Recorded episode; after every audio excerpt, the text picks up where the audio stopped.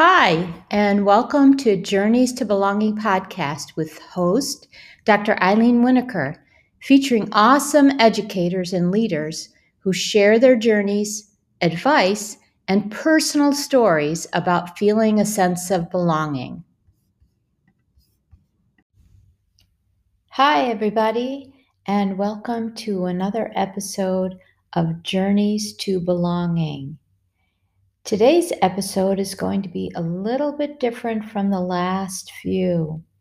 Instead of having a guest today, I'm going to talk a little bit and preview what's coming up over the next three episodes in October. These episodes will be interviewing three wonderful, amazing, incredible, and genius refugee leaders in Kakuma settlement in Kenya. I have been lucky enough to support them and mentor them over the past year. And I'm so excited to be able to introduce you to them so that you can get to know a little bit more about them and hopefully find out enough so that you'll consider supporting their fundraisers, their students, connecting with them, having your students connect with them, because they're really inspiring. So, let me start and tell you a little bit about how I happened to find out about them. About a little over a year ago, a message went out to a group of refugee educators that on WhatsApp that I was a part of because uh, we took a course together from the Carey Institute for refugee educators in the summer of 2018. 2018, yes. And we um, we had a, a wonderful six week course. We learned a lot. And every once in a while, one of us would reach out to the others to find out how we were doing because uh, they were uh, refugee teachers, educators in various parts of the world. And so I responded uh, to the message. And the message was basically from uh, Abengo Honore, in Kakuma, and he was saying that he was trying to start a program to support uh, older refugees, um, older when I say older, 18 to 25 years old, who had finished high school but were unable to go to college because uh, they're in in the settlement in Kakuma and uh, they don't have access to uh, universities and so the only way for them to be able to access that higher education is to be online.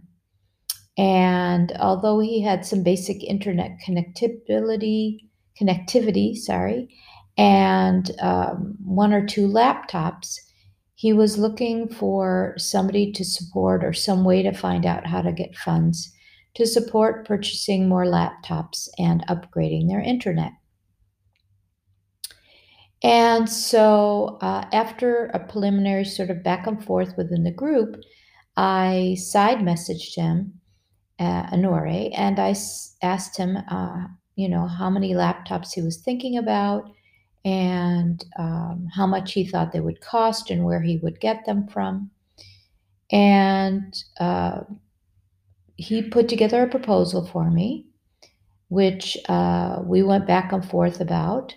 And um, as English is not his first language, he speaks French. That was all his training, but he's quite good in English. And so we were able to work out a proposal. And uh, he had initially asked for 20 laptops. And I told him I would be able to fund 10 laptops and uh, internet for the next an internet bundle for the next six months to upgrade his internet.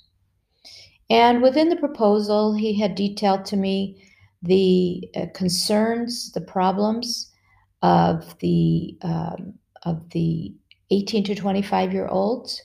Um, at one point, one of his messages to me was the fact that basically they were really losing hope in the camp. He himself had lived in the in Kakuma for about seven years at that point, and uh, there were many others who felt hopeless. Um, a lot of violence in the camp uh, because they are um, they you know they need this t- type of ability to reach out and make connections and have access to the internet.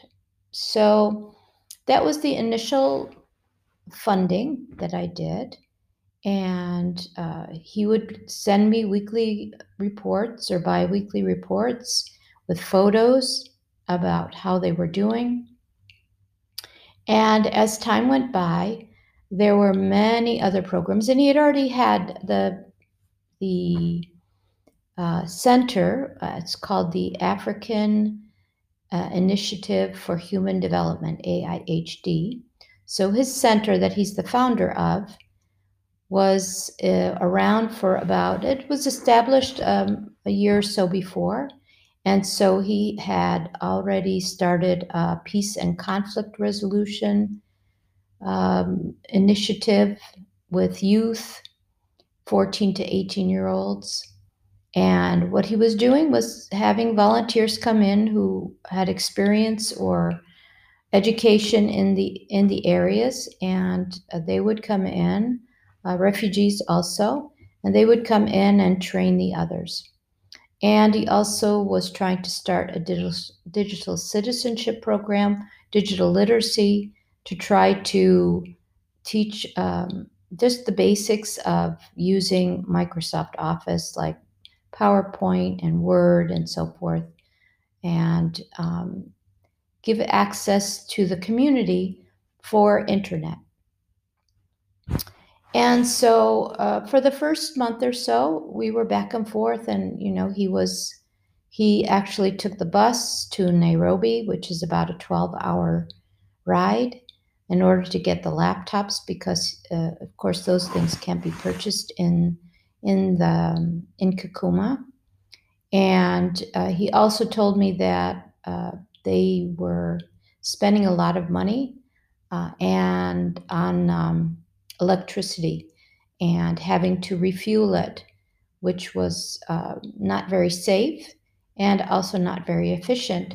And he had some solar panels on the top of his, on the roof of his um, center, but uh, he really needed more in order to be able to have enough uh, power to recharge the uh, laptops.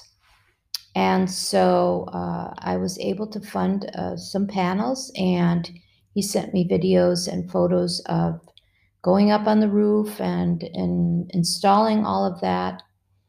And uh, I began to see the results of those students who were able to come in and use the laptops and begin learning. And from there, it's grown. And so uh, Honore will be one of my guests in the next couple of weeks to talk about all the things that he's doing and has been doing, uh, incredible things that he's learning about and um, in, in AIHD. So he'll be one of my guests. After about the first month or six weeks, I received a message from another refugee educator, uh, also in Kakuma, and one of our colleagues from the course. And Kitala Fabrici Mopenge had started or founded a center in Kakuma called There is Hope Africa. And his goal is to support and um, reach uh, women, young women, girls in the camp uh, and to be able to give them skills, life skills, and vocational skills for them to be able to earn um, earn money and become financially uh, more uh, independent, um, be able to contribute to their families, uh, especially young mothers. And so, what he was interested in was starting a hairdressing course. He would be able to hire a couple of trainers and bring them into the camp and be able to train uh, 40 women at a time to for about uh, six weeks in different techniques that are used and they could become hairdressers. And so i did the same with kitala that i did with honore and i said uh, you need to be able to send me a proposal and so he did. He actually sent me two proposals one for tailoring and one for hairdressing. And after going back and forth and sort of negotiating about the costs and and supplies and things like that, and how much it would be over the long haul, and how many women could be, um, you know, sort of graduated from the program, uh, we agreed on a, a, a proposal and uh, I was able to fund the beginnings of his hairdressing uh, training. And that has now been going on since last October. Uh, 80 women have graduated from that program, and there are another 40 women in the program right now. And uh, we're hoping to be able to fund um, other vocational programs for the women, but also microloans for the women to be able to start their own businesses and then to be able to pay back those loans in order for future graduates to be able to start their own businesses. And he has other programs also that I um, expect he'll be talking about when he's uh, one of my guests on the podcast over the next couple of weeks. So I'm looking forward to having Kitala tell you about all the things that he has plans for and the new things that he's doing, um, which are really, really exciting because um, I'll just give you a little hint that uh, they when the women will be able to produce products that they'll be able to sell. But um, I won't say any more and uh, we'll make sure that he shares that information when I interview him, when I chat with him. And the third refugee innovator that I started with was back in probably January or February. And he reached out to me. His name is Matabishi. I call him Mata. And Matabishi wanted to start um, he didn't call it at the time a makerspace, but that's exactly what he wanted to start. But I don't think he, he had thought about it as a makerspace. But he has younger students, probably between the ages of 10 or 11 and 14 or 15. And what he wanted to do was he wanted to have them learn design thinking skills and to be able to create. And so at that point, I was already supporting Kitala and Honore, and I was finding it difficult to really see how I would be able to fund anything, especially a makerspace. And at the same time, on participate.com, I had listened to a webinar with uh, the um, one of the executives of BitSpace. Uh, it's um, they build curriculum for makerspaces, and so afterwards, I reached out and asked if they would support a discounted rate for uh, one or two of the curriculum that the students in um, in Matabishi's center, which is called Kakuma Vocational Center, could build. And basically, they make uh, games out of wood and they take them through the, the curriculum for BitSpace, takes the students through safety measures, how to use tools, and they do all of that before they actually start building games. Uh, so one of them is make it race it, and the other one is make it play it. And um, actually, Nisha came back and she was very supportive and said that because basically they were NGOs, um, that the that KVC was an NGO, that they would give a reduced cost for uh, the two um, for the two games. And so they've been actually Mata introduced it, and the students just loved it. It's only meant for about eight to 10 students, and he has a very small space and only had one table at the beginning. So uh, it was about 16 students that he started. Uh, he also went and got supplies locally, and they've been able to have, I think, two or three cohorts. But he's going to tell you more because he's another um, amazing educator that I'm going to be interviewing uh, over the next couple of weeks.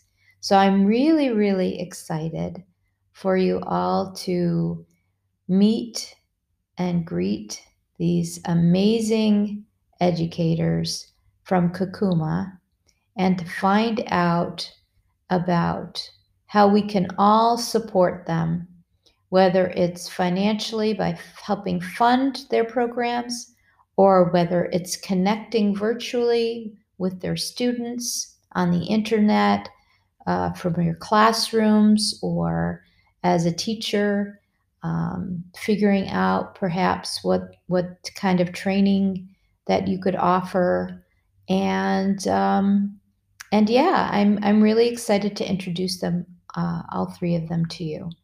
And so, um, waiting until next week's episode, and I'm not sure who it will be, but um, stay tuned for really exciting um, journeys to belonging with Mata and Kitala and Honore.